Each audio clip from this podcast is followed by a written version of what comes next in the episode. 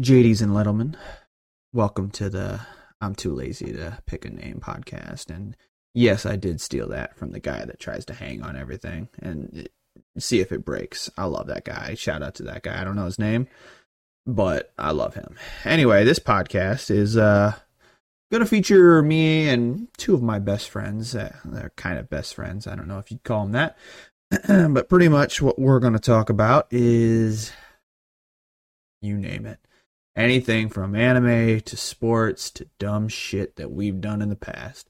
Uh, should be pretty comical, and uh, we'll we'll see what happens. Um, you know, be sure to like and subscribe. I don't know if that's what you do on podcasts, but if this gets a lot of clout, we'll continue doing it. If it doesn't, we'll probably just give up. So here we are.